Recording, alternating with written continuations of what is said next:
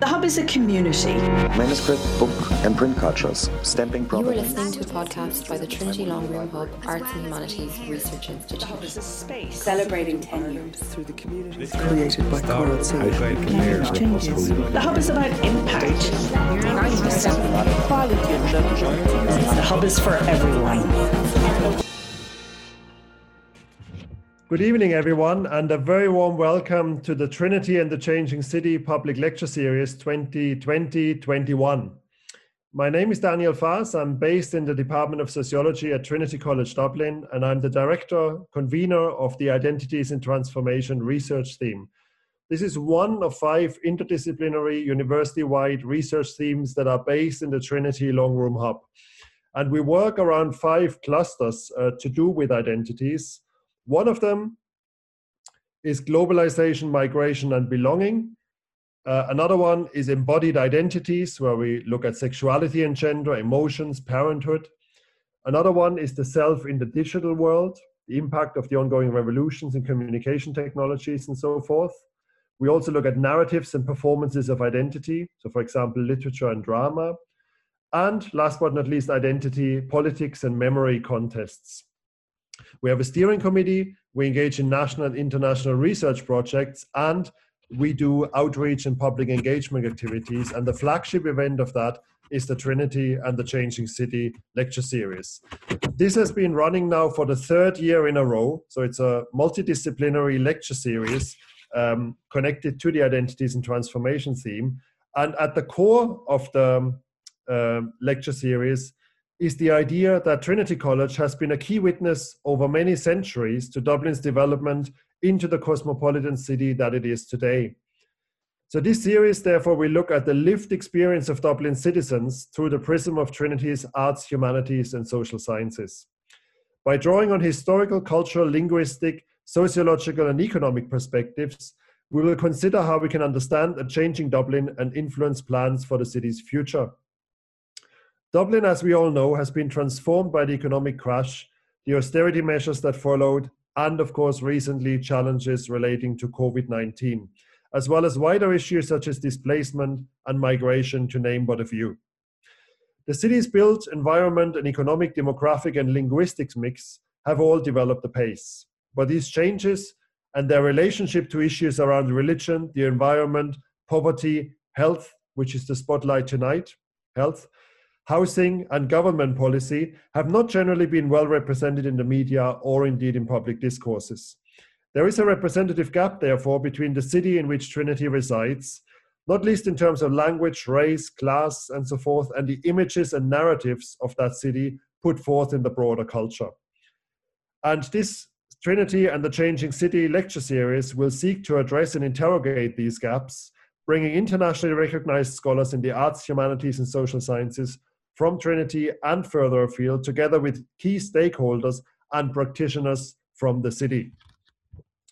And tonight, I'm delighted that uh, the topic will be Unhealthy Dublin, Food Sharing and Sustainability Within Cities. Unlike Cork, Waterford and Galway, Dublin is not a healthy city. Why is this, you might wonder? And what makes a city healthy? What policies and actions are in place? And how can evidence-based research inform such policies and actions?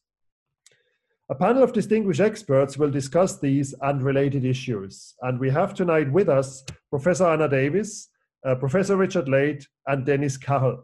I will introduce each speaker before they speak for about ten, twelve minutes. Uh, each one will speak.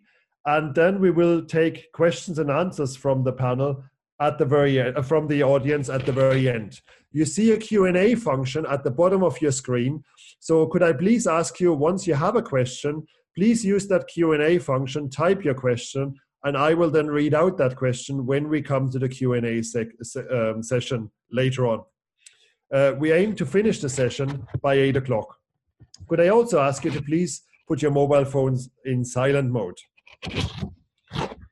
So um, without further ado, um, we're on to our first uh, speaker, Anna Davis. Anna directs the Environmental Governance Research Group and is on the steering committee for the Trinity Centre for Future Cities. She chairs the Royal Irish Academy Future Earth Ireland Expert Group, is um, Geographical and Geosciences Committee and the Planning and Environment Research Group of the Royal Geographical Society, as well as being the Secretary of the European Roundtable on Sustainable Consumption and Production. She's a member of the development team for the Future Earth Knowledge Action Network for, for Systems of Sustainable Consumption and Production, um, and she was elected to membership of the Royal Irish Academy in twenty seventeen. Uh, Anna also advises the Irish government as a member of the National Climate Change Council and is a member of the expert group for the Citizens' Assembly on Climate Change. Her research looks at socio-political and spatial aspects of environmental policymaking, and completed projects of hers have included work on environmental planning and sustainable development, values and valuation of the environment, the politics of climate change, biodiversity, waste management, sustainability enterprise, and sustainable consumption. Tonight we'll hear a glimpse of her very um, um, coveted E R C European Research Council grant that she won um, a few years back. And without further ado, I'm delighted, Anna, that you're here tonight. I hand over to you. Very warm welcome. Thank you, Daniel. I'm just going to start sharing my screen. Hope you can, thank you for that, Daniel. Um, I hope everyone can see, see my slides now. So, yeah, thank you. I'm so delighted to participate in this panel. We've been waiting a long time to do it uh, since March of this year. It's great to actually be here. Um, I'm going to set up the discussion, really, I hope, by briefly outlining some of the international research I've been conducting, which explores the practice and sustainability potential of urban food sharing. In particular, I'm going to focus on how collaborative practices we examine provided a multitude of ways to support urban well-being, contributing to more sustainable and healthy cities. So we're very familiar with the idea of food as fuel for the body, the sustenance and nutrition it provides for life, but less discussed is how food and activities around it provide support for positive mental health, communities and the environment. So more than merely fuel, food and collaborative activities around it can provide space to connect the earth and with each other, supporting self-care through individual well-being and building bridges within urban communities. So I'm going to begin by highlighting some international examples of how food sharing cultivates care, connections and learning that resonate with established metrics of well-being. And then I'll outline how, despite these benefits, many food sharing initiatives struggle to sustain their activities. But first, what is food sharing? Well, there's no agreed definition, but in the SHARECITY project, we began with a dictionary definition for sharing and expanded it into the food arena. So basically, it can be summarized as doing things together around food. And academic research on food sharing has been dominated by evolutionary biologists and anthropologists studying small-scale subsistence and hunter-gatherer societies who've established that humans share food unlike any other organism. But while many animals share food, the patterning and complexity of human food sharing is truly unique. And that's due to our hyper-sociality. We're very social beings. In small-scale societies, food sharing has been shown to secure sustenance, to cement social relations as a way of showing off your social status and acquiring high value, but challenging to acquire food. What about contemporary urban environments like Dublin? Food sharing has received renewed attention in such settings for a number of reasons. Because of concerns around the increasing atomisation of contemporary urban life, because new technologies, particularly digital and smart technologies, are reshaping the ways that people interact, communicate and transact. And finally, because people are looking for more sustainable ways of living in urban areas. People often blame modern technologies, smartphones, apps, web platforms and the like for disconnecting us from each other, creating a world which solo dining becomes commonplace. Smartphones meaning we live in an always-on culture with fast food of any description waiting to be delivered straight to our desk. Meanwhile, apps allow us to connect seamlessly with people halfway around the world, at the expense sometimes of those next to us in the bus or on the restaurant. But the internet also provides many opportunities to reconnect over food, whether it's identifying opportunities to grow together via interactive maps of community gardens or discovering the location of social dining experiences. Literally thousands of grassroots and community-led initiatives use food as a catalyst to bring people and communities together. And these activities are local, small-scale and run by volunteers. but their online presence meant that we were able to locate them in all four corners of the world. We systematically mapped these across one hundred cities, developing an online interactive tool to explore why, what, and how food is shared. We prepared detailed sharing profiles of cities, including Dublin, giving important visibility to activities that easily fall below the radar. We found that sharing activities occur in all stages of the food chain, from sharing seeds to growing food, from preparing food and eating together to the collective practices of redistributing food surplus. You can check these out on our website through the interactive ShareCity one hundred database. And building on that database, it was through in-depth ethnographic work with food sharing initiatives that the intersections between food sharing, health and well-being really emerged, cultivating care, connections and learning. Now the term cultivation literally means preparing the earth for growing, but the Latin roots of the word also refer to matters of care and labour. So figuratively, culti cultivating can also mean improving, encouraging, making friends with, developing a new quality or skill. And while it's obvious that community growing activities involve preparing land for growing, we found that food sharing initiatives of all kinds involve more figurative dimensions of cultivation. So the Skip Garden and Kitchen in London's King's Cross, run by the organisation Global Generation, involves a mobile growing, cooking and eating site, which gives ample opportunity to care. This does, however, require hours of physical labour as well. The Edible Garden City in Singapore, meanwhile, emphasises how their collaborative activities can be therapeutic and rewarding, while Himmelbeets, an intercultural community garden in Berlin, talks about how their activities allow people to pay attention to each other and non-human nature. These food sharing activities give opportunities for participants to care for themselves, for each other and the planet. And this is important because loneliness is increasingly seen as one of the biggest predictors of physical and mental health problems and is associated with an increased mortality risk. Food sharing initiatives provide ample opportunities for making more social connections, from fleeting moments of encounter to deeper, enduring relationships, as illustrated by the Skip Garden and Himmelbeet quotes on this slide. But food sharing also offers possibilities for remaking connections with others beyond those who share directly. So the Skip Garden brought the site developers into closer contact with the surrounding communities, while Himmelbeet sought to connect with diverse social groups in the area through regular open events. Essentially, food sharing provides a meshwork of relations between human and non-human. And it's through these connections that the final form of cultivation I'll address this evening is supported, and that's learning.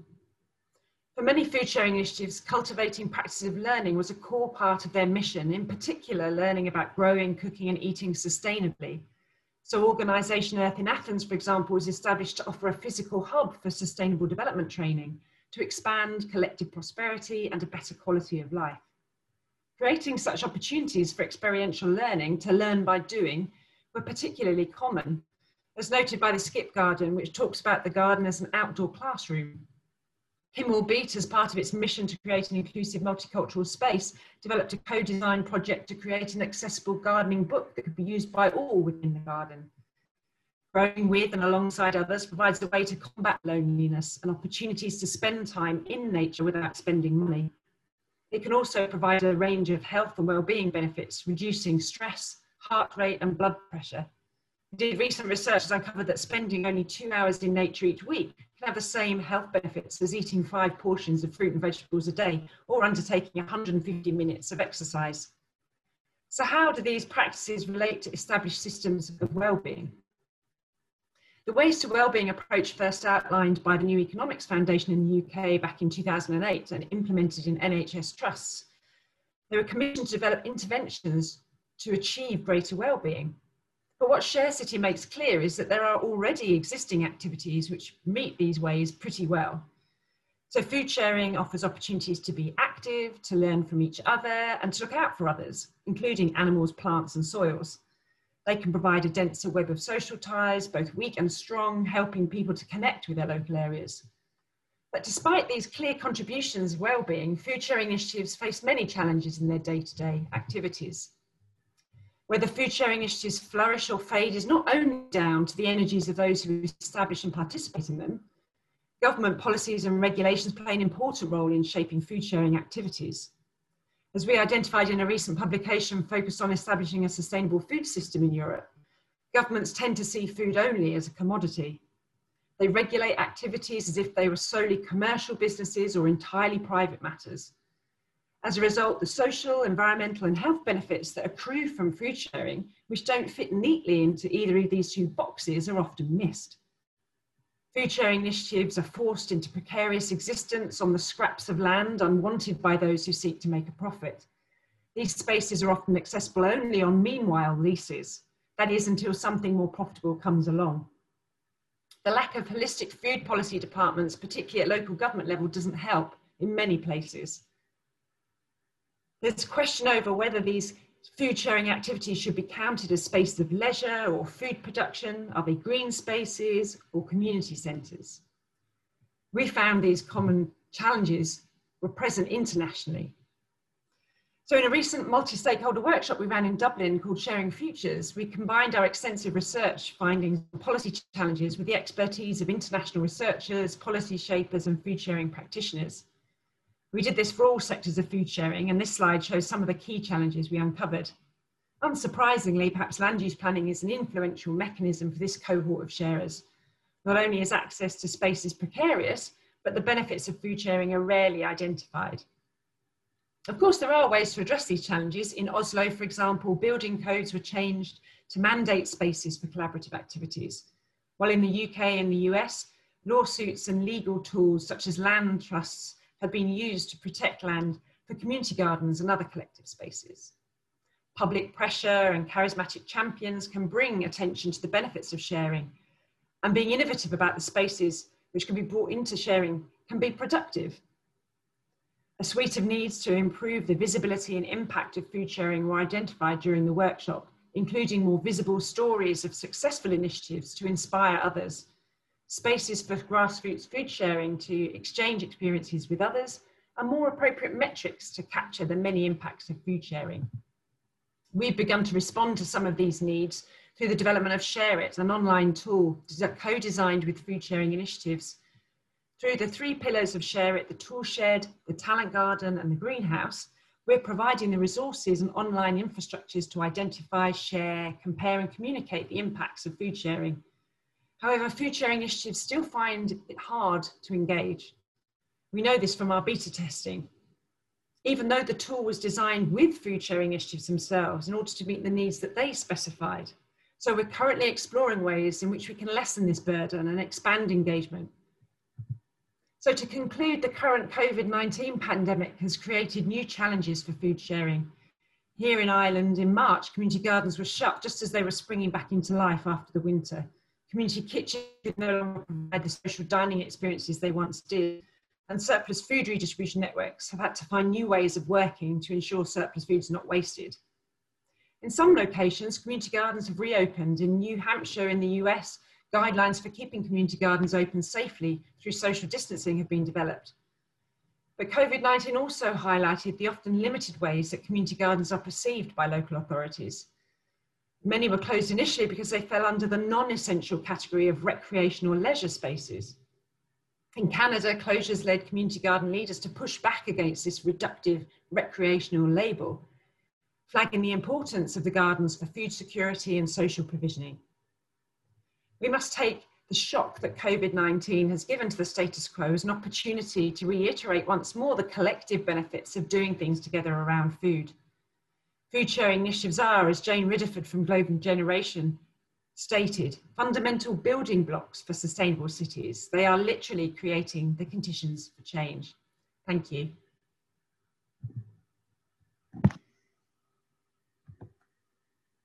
Thanks very much, Anna. Um, can I just remind people to um, use the Q and A function to keep the questions coming as we go through from one presentation to the other. So it would be good to get uh, a good number of questions together by the end of the third talk, rather than just starting to type out the questions when we reach the end of the third talk. So with that in mind, uh, let's move on uh, to introduce our second uh, speaker of the night, um, Richard Layte. Professor Richard Layte is Professor of Sociology um, and Chair of the Department and, and Chair of Sociology um, here at Trinity College Dublin. Much of his work uh, comes from a core interest he has in the structure of social and economic stratification in modern societies and its impact on individual life chances, health, and well-being. His research looks at the fundamental processes which influence the distribution of health and well-being in societies and how these are shaped by political economy and the structure and functioning of healthcare systems. He has a keen interest in improving understanding of how family background influences child health and development and the impact this has on the child's educational outcomes, adult health, and life expectancy. Recent work has included, for example, uh, the Great Recession in Ireland uh, and, and the, um, whether the Great Recession in Ireland had an effect on child health and development, uh, the pathways and mechanisms through which these effects occurred, and the implications for this for life course models of health and well-being. He's also very interested in the intersection of social, psychological, and biological science, and works with colleagues across a range of disciplines, precisely in the spirit of this Trinity and the Changing City lecture series, which is also, as is the Trinity Long Room Hub, uh, very multidisciplinary and interdisciplinary. So without further ado, Richard, delighted that you're here with us tonight. Over to you. Thank you very much, Daniel, and um, delighted to be here. So let me just, let me just share my screen, okay? So that, uh, we can see my slides. Okay, so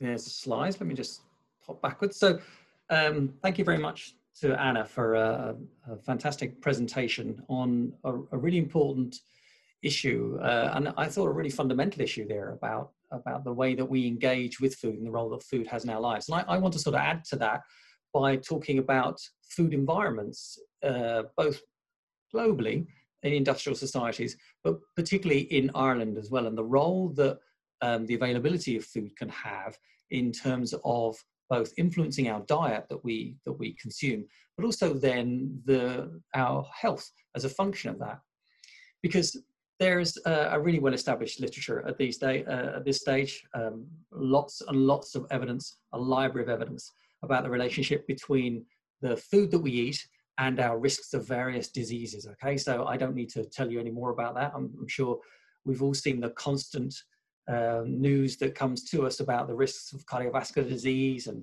and cancer and how they can be related to consumption of, of various foods.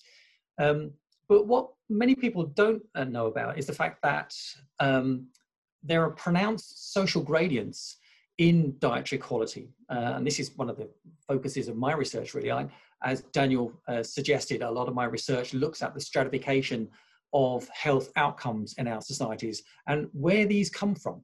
Where, where do these inequalities in mortality, what people die of, and morbidity, what makes them sick, where, where do these come from?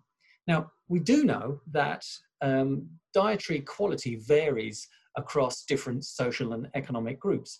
To the, to the right on my screen here, you can see that um, I've got a little chart that just shows you The, this is actually mortality differentials. Well, it's actually uh, life expectancy for people who live uh, in different areas in Ireland, okay? So those who are in the least deprived areas in Ireland um, are on the, the left-hand side. Those who are in the most deprived areas are in the right-hand side. And you can see that in terms of life expectancy for both men and women, life expectancy falls as we move from the most, uh, from the most least deprived to the most deprived areas, okay? So um, what, what this shows us is that there are, there are gradients in, in mortality and life expectancy.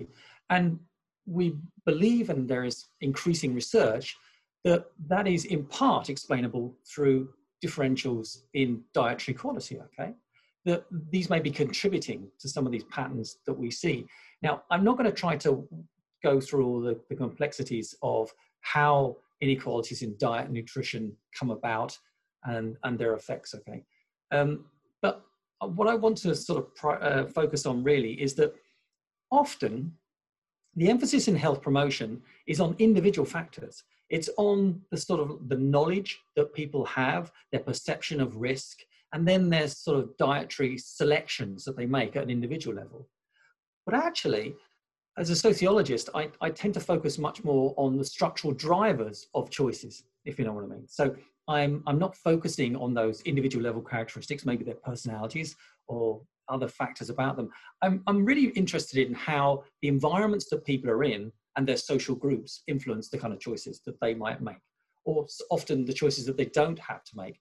And in a sense, that's what this presentation tonight is about, okay? Because what I want to look at is um, the evidence that we've got about the role that the physical environment, and by that I mean the food environment, can have on the dietary quality that um, people consume, right? Because this is something that's often ignored. In fact, there's very little research on this in Ireland. There isn't a massive amount of research internationally, because it's quite tricky to study in any kind of rigorous scientific way, but we have very little of it in Ireland. And I want to tell you some about a little bit of the research that I've done to look at these structural uh, environmental drivers of dietary quality, okay?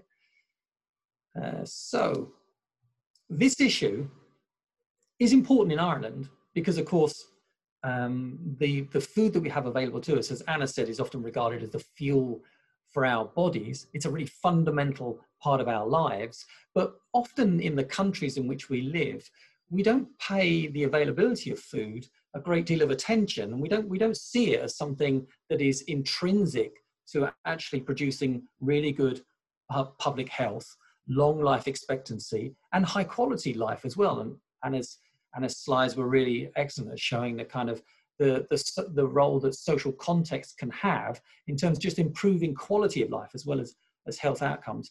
Um, but these issues have become particularly problematic, and they've been, they've been given an increasing focus in the U S, where the concept of food deserts has become something that's very important. I've just got a little slide up here, or a picture, a map of the, of the U S, that just shows you Um, the distribution of what are regarded as food deserts in the U S. So here, this is um, the proportion of, of people within an area, it's counties within the U S, uh, where they have no access to a supermarket within a mile, and they don't have a car either. And you can see there are particular black spots about this, and many of these black spots are in quite urban areas. This is an, uh, a particularly Um, standout feature of a lot of American society, that many of the biggest cities actually come across as having very large food, uh, food desert areas. That, these are areas of the city where there just isn't uh, the availability of high quality or even moderate quality food, where people really only have access to convenience stores and foodstuffs which are high in salts, fats and sugars. Um, they're very low in availability of uh, green vegetables, fresh meats, just fresh goods, um, which are going to be able to contribute to, to better health outcomes. And this is an increasing concern, and it's been the, a part of a, a development within the U S, not only from public health um, physicians and, and public health authorities, but also grassroots level, as communities try to provide for their food needs, but they're doing it within an economy which is premised upon market processes. And that actually makes it very difficult quite often for people to access food. Now, I should say that outside the U S, there is not uh, a large uh, concern about food deserts. We don't have anything within Europe and probably globally as serious as the U S in terms of food deserts. But there certainly is uh, an influence of the distribution of food sources in terms of availability. If we look at Ireland, the, the food environment is actually one which is quite problematic. Um, when we look around at the, at the uh, food retail in Ireland, it's dominated by three big uh, multiples, as they're called. Uh, so you've got Dunnes, SuperValu and, and Tesco's, and then Aldi and Lidl um, make up a significant share, but they're about a quarter between them. And together, all of these multiples, as they're called, um, complete about ninety percent of Uh, food retail in Ireland, of the of food supplied. What are called group and symbol, so they're your Spars, Centras, Maces, they make up about another ten, eleven percent. Um, and I just say this, okay, because uh, a, a large proportion of the food retail in Ireland is via these multiples, but they're not distributed evenly across the population. They're not, they're not equally available to everybody, even in the large cities. You would think that you wouldn't have to go very far to get to a large multiple supermarket. But actually, the research that we've done suggests that they are not evenly distributed, and where they are distributed is biased uh, largely against those populations who have lower levels of income, um, low levels of education, and uh, say a lower occupational position.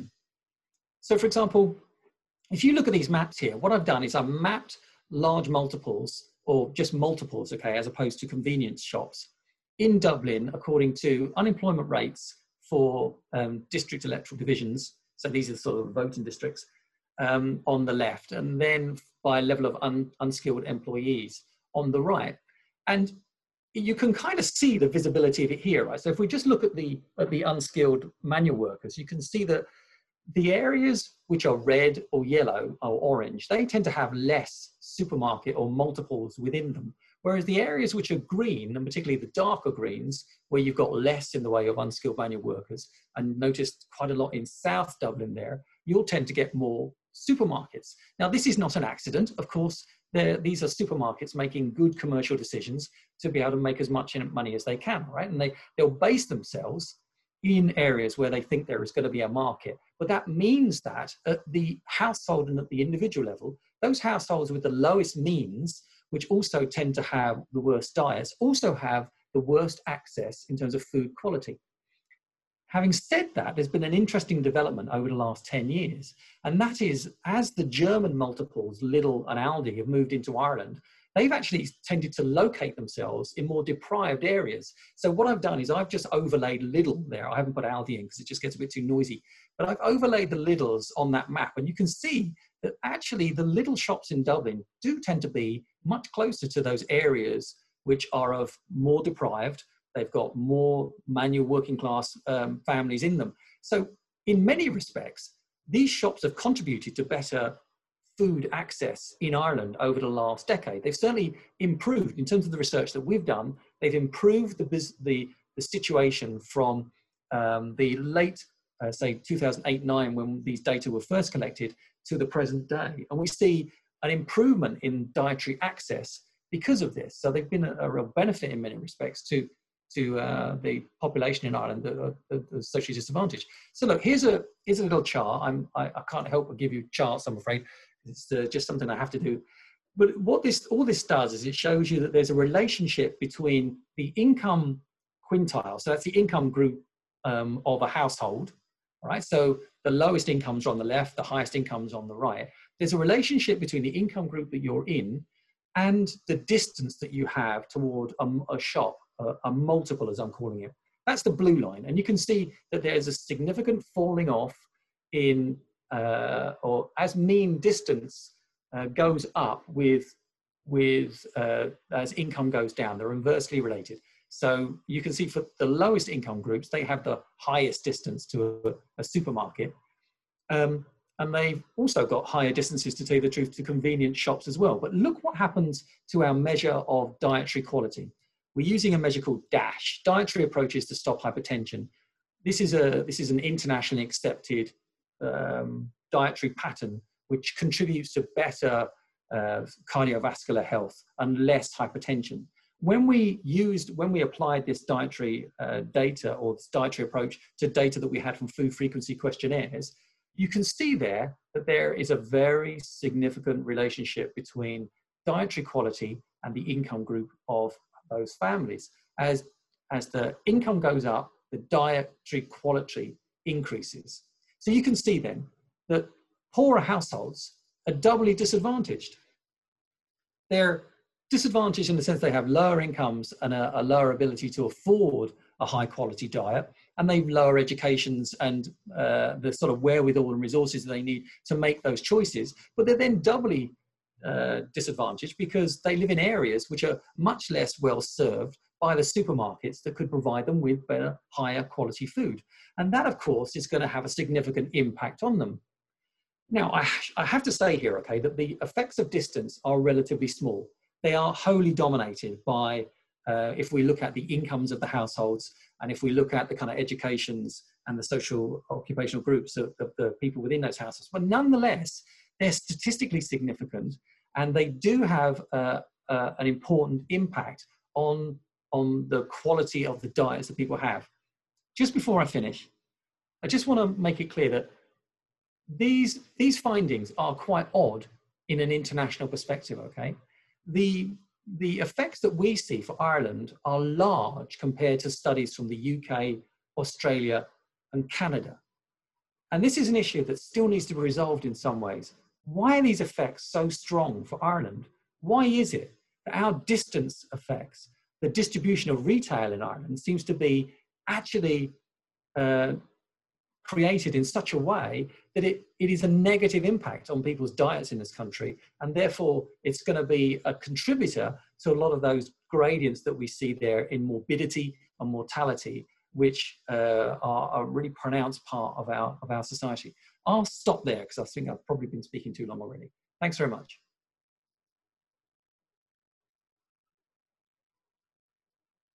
Daniel, I think you're muted. Thank you very much, Richard. Really exciting presentation. Forgot even to unmute myself here. Uh, so uh, without further ado, last but not least, uh, we move on to uh, Dennis uh, Carroll. And as I said in my introductory remarks, that bridge between uh, academia and also stakeholders and practitioners um, uh, is really important to the series and, and, and to the work that we do. And we incorporate that Uh, perspective uh, in every of our panels uh, that we have on, on the wide variety of topics that are outlined at the start. So Dennis Carroll is the Healthy Cities Coordinator in Cork City. She's worked as a researcher in the area of public health and has been employed in the area of health promotion for the past sixteen years. Dennis has worked in the areas of schools health promotion, physical activity and tobacco control. In more recent years, she has developed her understanding and commitment to community health promotion and has coordinated the health profile of Cork City in support of World Health Organization recognition of Cork as a healthy city in twenty twelve. Through the Healthy City structure, Denise has developed skills to support the development of partnerships between and among the community, voluntary and statutory sectors in the area of health promotion. And tonight, she's with us here uh, to talk about Cork, a city that connects to improve the health and well-being of all its people and reduce health inequalities. We're delighted that you're here. The floor is yours. Thank you, Daniel. Um, I'm delighted to be here and thank you for the invitation. And I suppose I want to preface my presentation with I'm not coming from Cork to tell Dublin people that Dublin's an unhealthy city and Cork is great, I promise. Um, I actually would say that Dublin's a very healthy city, it just hasn't gotten the designation from the World Health Organization. Um, there's many things that you're doing in Dublin that we can learn from in Cork. Um, I'm going to talk about Cork and what we have done to um, get this designation, and I'm just going to relate a little bit then around food and what we're doing in terms of the Food Policy Council in Cork, if that's okay. And my contact details are there for anyone who wants to get in touch. So we're a designated World Health Organization Healthy City since twenty twelve, um, so that's eight years. And in those eight years, we've been through three phases of the World Health Organization Um, structure for a healthy city designation. The current um, phase, which is phase seven, we're applying for at the moment, and um, there's a different structure. It's under, it's a ten-year plan that we have to um, develop as a city, and it's under six P's, uh, the P's of prosperity, participation, people, place, peace. And what I'm delighted to see for the first time ever is planet and climate uh, related actions, which is fantastic to connect it to health. So what is a healthy city? And again, I, I would argue that Dublin is also a healthy city, as is Galway and Waterford and uh, many parts of the country. So it's, um, it's coming from the perspective that a city is viewed as a complex organism that's living, breathing, growing and constantly changing. And I guess a healthy city is a city that can respond to these changes.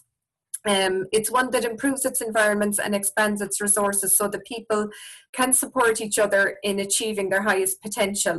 And I think no more so than what we're learning since March, um, it's all about adapting, coming together and responding to the context of what's going on around us. And I think COVID has really demonstrated that. Uh, we definitely see it in Cork in terms of how systems and how services and how organisations come together.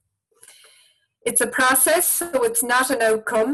It's not about your designated healthy city, box ticked, off you go. It's actually about signing up to becoming and working towards health. So it's kind of the reverse thing of you're designated before you even start, and then you start the, the you're committing basically to taking action. So it's a city that's conscious of health and striving to improve it. So we'd never say that everything in terms of health in Cork is perfect. we'd be saying that we're actually striving to improve all the time. Health is high on the political and social agenda, and that's the part of it that really excites me. And I was really keen to hear what Richard was saying earlier about that move, and I'll talk about it further on, in health promotion to the individual. Healthy cities is about moving away from that, and that's, that's the stuff that really excites me, because that's how you do impact in terms of health. It's a, a, an emphasis on intersectoral collaboration. And that really is the foundation stone of what a healthy city is. So it's all about collaboration. And uh, it's W H O European level, I suppose. In Ireland, we have a very strong collaborative approach because we've had to over the years. We have a different local government structure to other cities across Europe. So we rely a lot on that collaboration. And I guess that uh, legacy helps us through the process of being a healthy city. And then it's commitment to health and a process and structure to make it happen. So it's not just good enough that your mayor signs up to say, yeah, we're committed to health. You actually have to put in place a structure and a process for that. It's about the social determinants of health, and really I could give a three hour lecture on that. It's, uh, this is my pet project and my pet area. It's, a, it's an area of huge interest to me. I have noted on many occasions the amount of reports that cover the social determinants of health in the first page and then fail to engage with the social determinants of health beyond the first page of policies and documents. And it's, it's a difficult area. It's, it's complex, and I suppose it, it just requires um, it, it requires a good understanding to, to look at it. Um, it takes time to adjust and to, to work on the social determinants of health. But there is a move, and there is a bit of a lifestyle drift that goes on. I love this quote, and I've used this quote for many years, and I think it's never more relevant than it is right now, that we move on in time and we revisit old problems with new perspectives and new emphases, which are determined by the environment in its various forms. The three pictures on the top of this screen are Patrick Street in Cork City, over three different decades, nineteen thirty, nineteen fifty, and currently. And I suppose what it shows us is that move away from, um, from more, I suppose, pedestrianised movement around the city to the motor car and the, the dominance that the car has, and now these big efforts back towards pedestrianisation. So it's like as if a healthy city is a city that's responding to these social changes all along. And with COVID nineteen, again, the pedestrianisation and the cycling around cities is becoming far more prevalent, and we'd be hoping for social change around that ultimately. But the reality, I suppose, of the world that I trained in health promotion and in general, people's understanding of health and well-being is very individualised. It's very much about this, you have to stop eating too many fat foods to, be, to not suffer from obesity. To be healthy, you as an individual are responsible. What we're moving away from in healthy cities is that only individualized um, approach to health, that kind of, if you'd follow the food pyramid, everything will be fine approach. Of course, that's important, and of course, that's in the mix, but it's not the only emphasis. And I really like this quote, which came from the Journal of Public Health in twenty ten, that the personalisation agenda, which aims to meet individuals' unique needs, is effectively a consumerist agenda that risks undermining the collective approaches to meeting need. And again, I suppose we can always relate it back to the context that we're in at the moment. If we're just focusing on our own behaviour, you forget the collective. If you're just thinking about yourself in the COVID nineteen scenario, we lose the collective approach and the collective response that's actually required for public health at the moment. So public health must resist this lifestyle drift, silo-based working, and driving policy and delivery for quick fixes and low-hanging fruit. And that's something I hear a lot. The low-hanging fruit kind of um, adaptations or interventions around food and around health in general. So as Anna and Richard have very eloquently already presented, the food system is very, very complex. It's not just about the food pyramid. It's a huge complex structure. And for that, for us to have an impact in terms of behaviour and health, the whole system has to be looked at. So it's at a policy and at a higher level that it's required. But why do we do these behavioural interventions? And I suppose we really have to look at this um, because it's more politically palatable, let's be honest. It doesn't upset the status quo. It's a nice way of saying we tried, we did something. It's visible, there's nice pictures to be taken, it can go on social media. We developed a walking group, we taught people how to cook, we, you know, we, we, we've done our intervention. It's more logical and immediately relatable to the problem at hand. It's what people on the ground say. If you go into a community and you say, we want to look at the difficulty of obesity in this community, the first thing they'll say is, let's run a workshop on healthy eating. Let's do this with the children. Let's go into the schools and teach them what they need to know. That'll fix it for the future. So people tend to, to run for those kind of quick responses. Um, It has some level of effectiveness with the higher socioeconomic groups, and the higher socioeconomic groups are the groups that are very vocal and very present and very engaged. So as a result, that can be the focus. And it's easier to devise and quantify than upstream um, approaches to health. So what I'd be saying here is that a healthy city is a city that focuses upstream. And I studied health promotion in Galway a long time ago. And I was always hearing about upstream, downstream health promotion. And I, I suppose I'd never worked in a health service. I was straight out of my degree in sports science and I was quite naive. And I was always, what's upstream, downstream? I could never get my head around it. And I think the best way to describe it in terms of a healthy city is to say that a medical student could be walking down the road and see somebody drowning in the river, and we'll pull the person out of the river and we'll resuscitate them and we'll treat them. And then the medical student notices there's another person in the river drowning, jumps in and saves them, jumps in again for the third, fourth and fifth, and then eventually is exhausted because the medical student can't keep resuscitating all these people. So instead, the medical student steps back and says, how come all these people are coming into the river and drowning? And they look upstream to see what's happening. And they might notice that people are falling in from a bridge upstream. The upstream response is where you bring people together. If there's a problem with a bridge, you get your local authority, you get your community development project to let people know in the area that there's a problem with the bridge. You get the guards to stop people crossing over the bridge. You get, um, you get your engineer out to fix the bridge. So it's a multidisciplinary approach to stop people going downstream and drowning. So it's that preventative upstream approach that Healthy Cities engages in. But then I've always been caught with this thing of, as a practitioner, as a health promotion officer, as somebody who's quite practical, how do you marry strategy and action?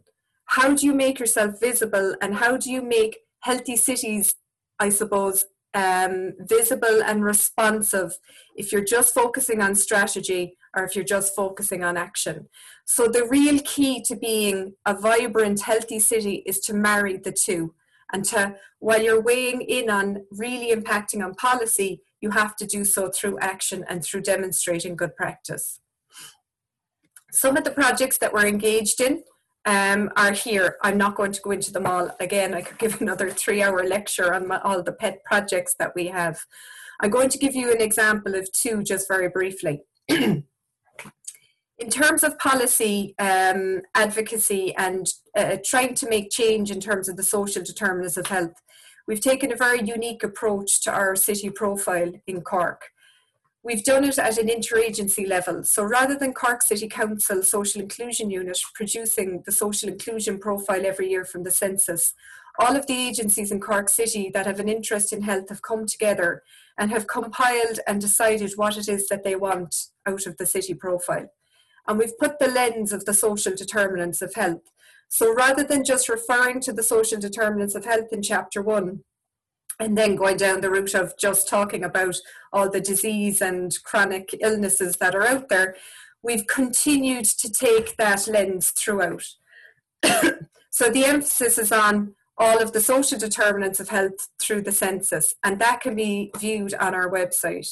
These are maps of Cork City. And you will see in these maps, all of the areas, the darkened areas are the areas of high disadvantaged. Um, these maps reflect people's perceived health from the census in twenty fourteen, the number of people who've only gotten an education to primary level, the number of unemployed and those unable to work. And you see that these patterns are identical in twenty eighteen. These are the patterns that we're trying to impact in terms of healthy cities. We have a Cork Food Policy Council um, that we have set up since twenty thirteen. It was based originally in a community project, Knocknaheeny Community Food Initiative, and we grew it out to a citywide um, perspective. We formed a steering group of a number of agencies across the food sector, and we designed our logo and we launched at a Feed the City event in twenty fourteen. Every year we have a food harvest festival where we celebrate community food projects, where we bring people together and we celebrate um, what's going on in terms of food sustainability. We make them visible and we celebrate it. These are all of the volunteer hours that go into that event. We also have Sustainable and Healthy Food Awards, again, showcasing businesses, showcasing educational projects and showcasing community projects that work on sustainable and healthy food initiatives. We have the Green Spaces for Health in the South Parish, which is a project around greening an urban space, bringing into place a, a bee project, looking at transforming a green grassy patch into a, a food forest, and transforming um, a public park that had suffered from a lot of antisocial behaviour into a nicely maintained park by local residents. We've also developed the food map, which Richard might have an interest in. And again, it's on our website. I won't labour this too much, but there's a lot of interesting facts around the location of food businesses and food um, outlets across the different parts of the city. You can interact with that map online at the cork food policy council dot com website.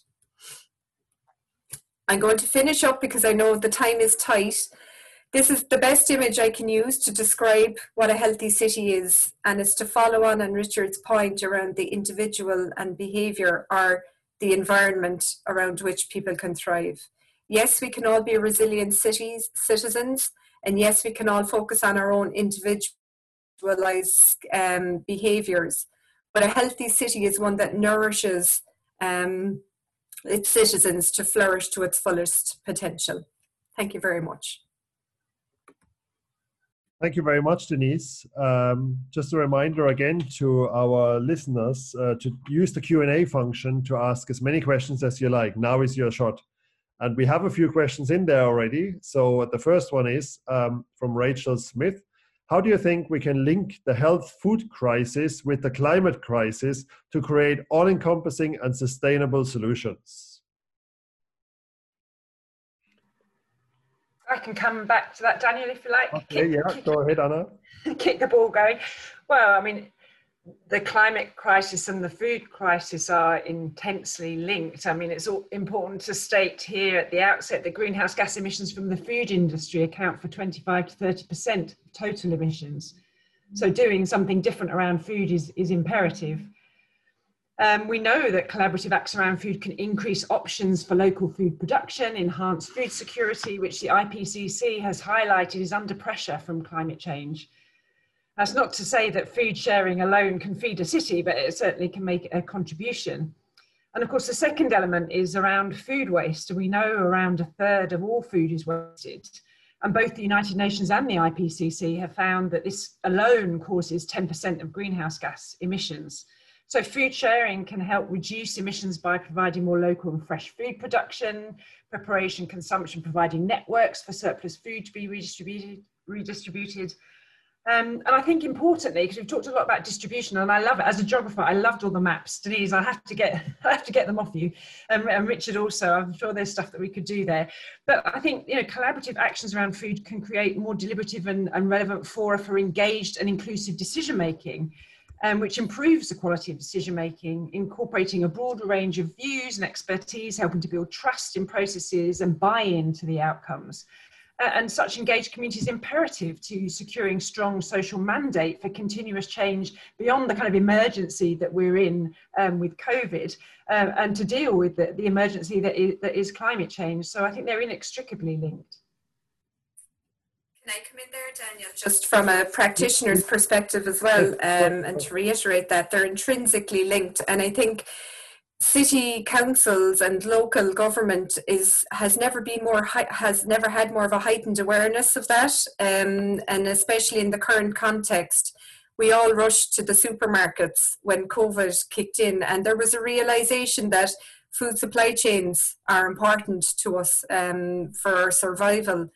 So there's been, I've certainly seen a shift in thinking in terms of city development planning, um, and this idea of a sustainable food system for each of our, our for each for our country basically, but for at local level as well, and a far greater openness for the provision of green spaces for growing for communities. So I think it's about the key players, the academics and the practitioners, honing in when the opportunity is right and, and getting it in there in these city development plans, at national development plans, not just the same people saying it at the same time. It's the people like the health people raising it, as well as the environmentalists raising it, as well as the community practitioners, the engineers, the planners, everybody raising it, uh, just to say that something. Okay, the next question is, with reference to the lack of, of supermarket choice, would a lack of cooking skills also be a contributing factor to a poor diet? I think that goes to Richard. Probably the answer is yes. Yeah, um, of course, knowledge and skills are, are important for, um, for having a, a high quality diet. Um, so, for example, when we look at the effect of well, the factors which predict your dietary quality, you'd think that the income would be really the dominant factor, wouldn't you? You'd think that it would be about the, the whether you've got enough money to be able to buy a high quality diet. But in fact, when you, when you do the analysis, what you tend to find is that um, education is a much stronger predictor. And um, it, it seems that actually having, having the skills to be able to put together something as complicated uh, as a diet, in terms of you've got to buy all the components, and you've got to buy them, you know, in sort of, uh, in, in a way that allows them to be combined into sets of dishes that you have um, both available to you, that you, you're going to eat, your children are going to eat. And, uh, you know, as a parent, I can, I can really feel for a lot of parents who try to make food that their kids eat, which they think is, is going to be nice and healthy, and then the kids turn their nose up at it and you end up putting it in the bin, you know. And uh, so you've, you've got to make a lot of, of quite skilled judgments about um, the purchasing of the food, the putting together of the food, um, which we don't necessarily have. And I, and I think if you were to look at some other countries, they have a, a much stronger set of sort of folk skills in terms of the, the, diet, the basic diets uh, using their local produce, that allows them to both be more sustainable, because they're using a lot more local produce, but they're also better at doing those things. I mean, I, um, if you've ever been on holiday to Italy, it's quite remarkable when you're there that you, you notice that people don't generally make a vast array of different dishes. You'll tend to see the same kind of Italian staples, but they'll be cooked uh, in a really effective way, and they'll use lots of local produce. And, um, well, let's face it, they're delicious. Most people like Italian food, but the You know, the main thing there is that they're, they're proficient at it. They, that they've, they've got a core set of skills, and most people throughout Italian society have that. In Ireland, as in Britain, and in a number of, of the, uh, if you look to the sort of Anglo-Saxon countries, the Australians, New Zealand, what you often find is that there's a, there's a, a very steep social gradient in, in sort of knowledge and skills, and, and that um, You, you, it's something about those countries that develops, if you like, um, these kind of disparities between between people that that undermines the ability of some groups to be able to to have high quality, you know, nutritious diets. Okay, and last but not least, uh, we have another question here, slightly um, um, off track, but still um, related enough that we take it. Is race or ethnic background also a predictor of health levels, and how can disadvantaged races or ethnic groups be best brought at par with other groups? Is that another one for me? Um, I think a few. Oh, Denise, do you want to answer that? Well, I, I mean, in the broader sense, I, I suppose I just want to talk about a piece of work that we did in Cork with a group of traveller women around their food choices. And it stemmed, again, now coming, just to reiterate, I'm not a, a researcher, but from a practice perspective, I worked with traveller women for many years, um, through the All-Ireland Traveller Health Study, et cetera. And um, they had said to me, Denise, if another health promotion officer comes near me with plastic food models and tells me what I need to eat, I'm going to scream. We know what we're supposed to eat, but why is it that we're still, we're still have high levels of obesity in our population? So U C C, Mary Cronin led a piece of research around it, um, and it was fascinating. It's, it's a, a quite a unique piece of research actually internationally.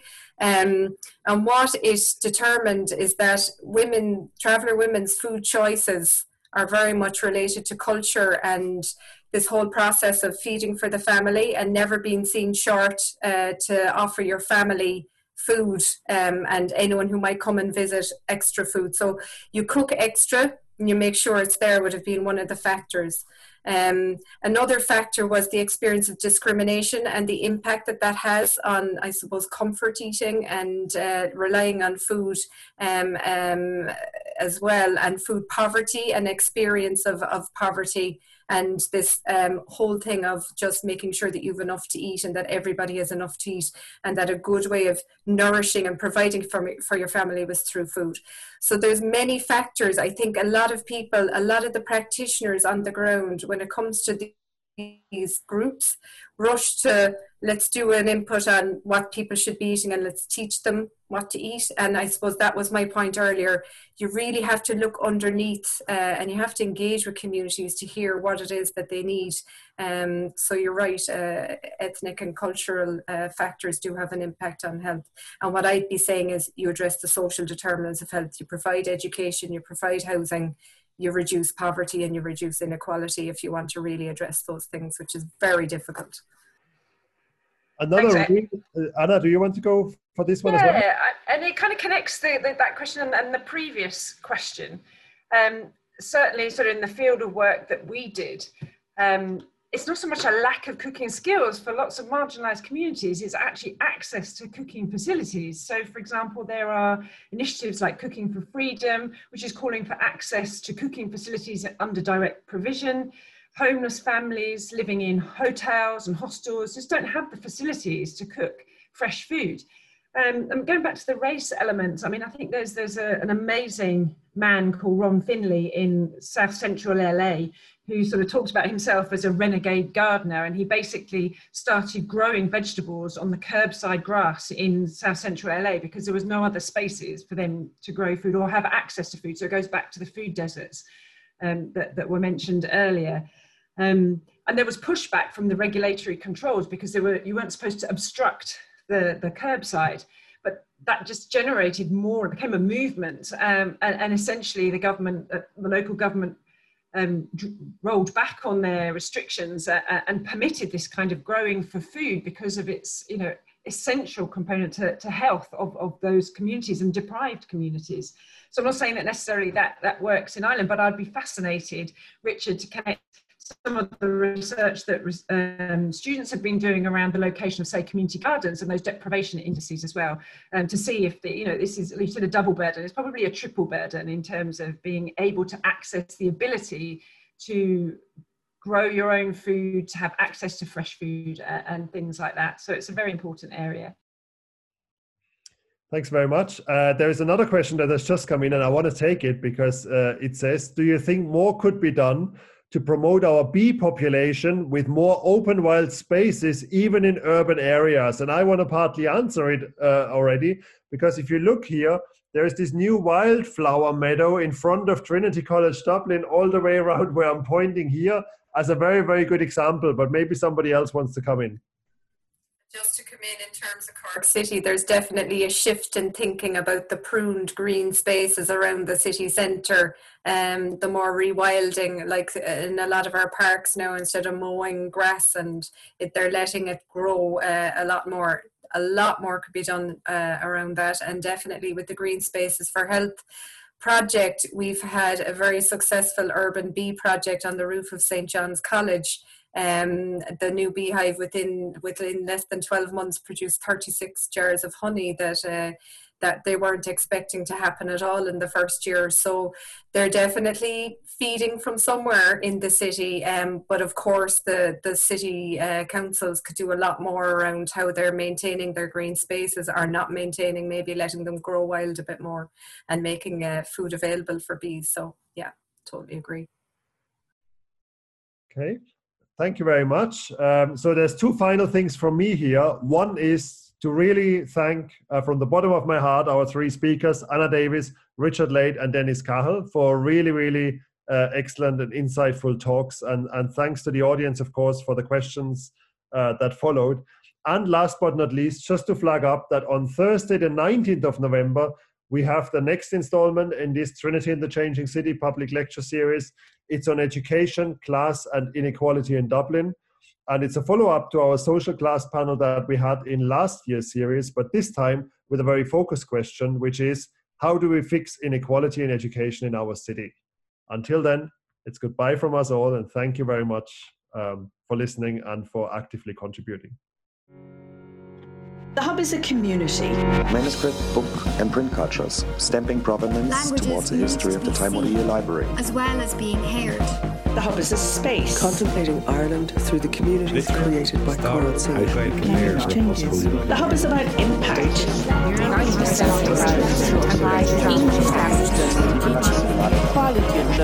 The Hub is for everyone. And the rise of feminism. Here's to the next ten years.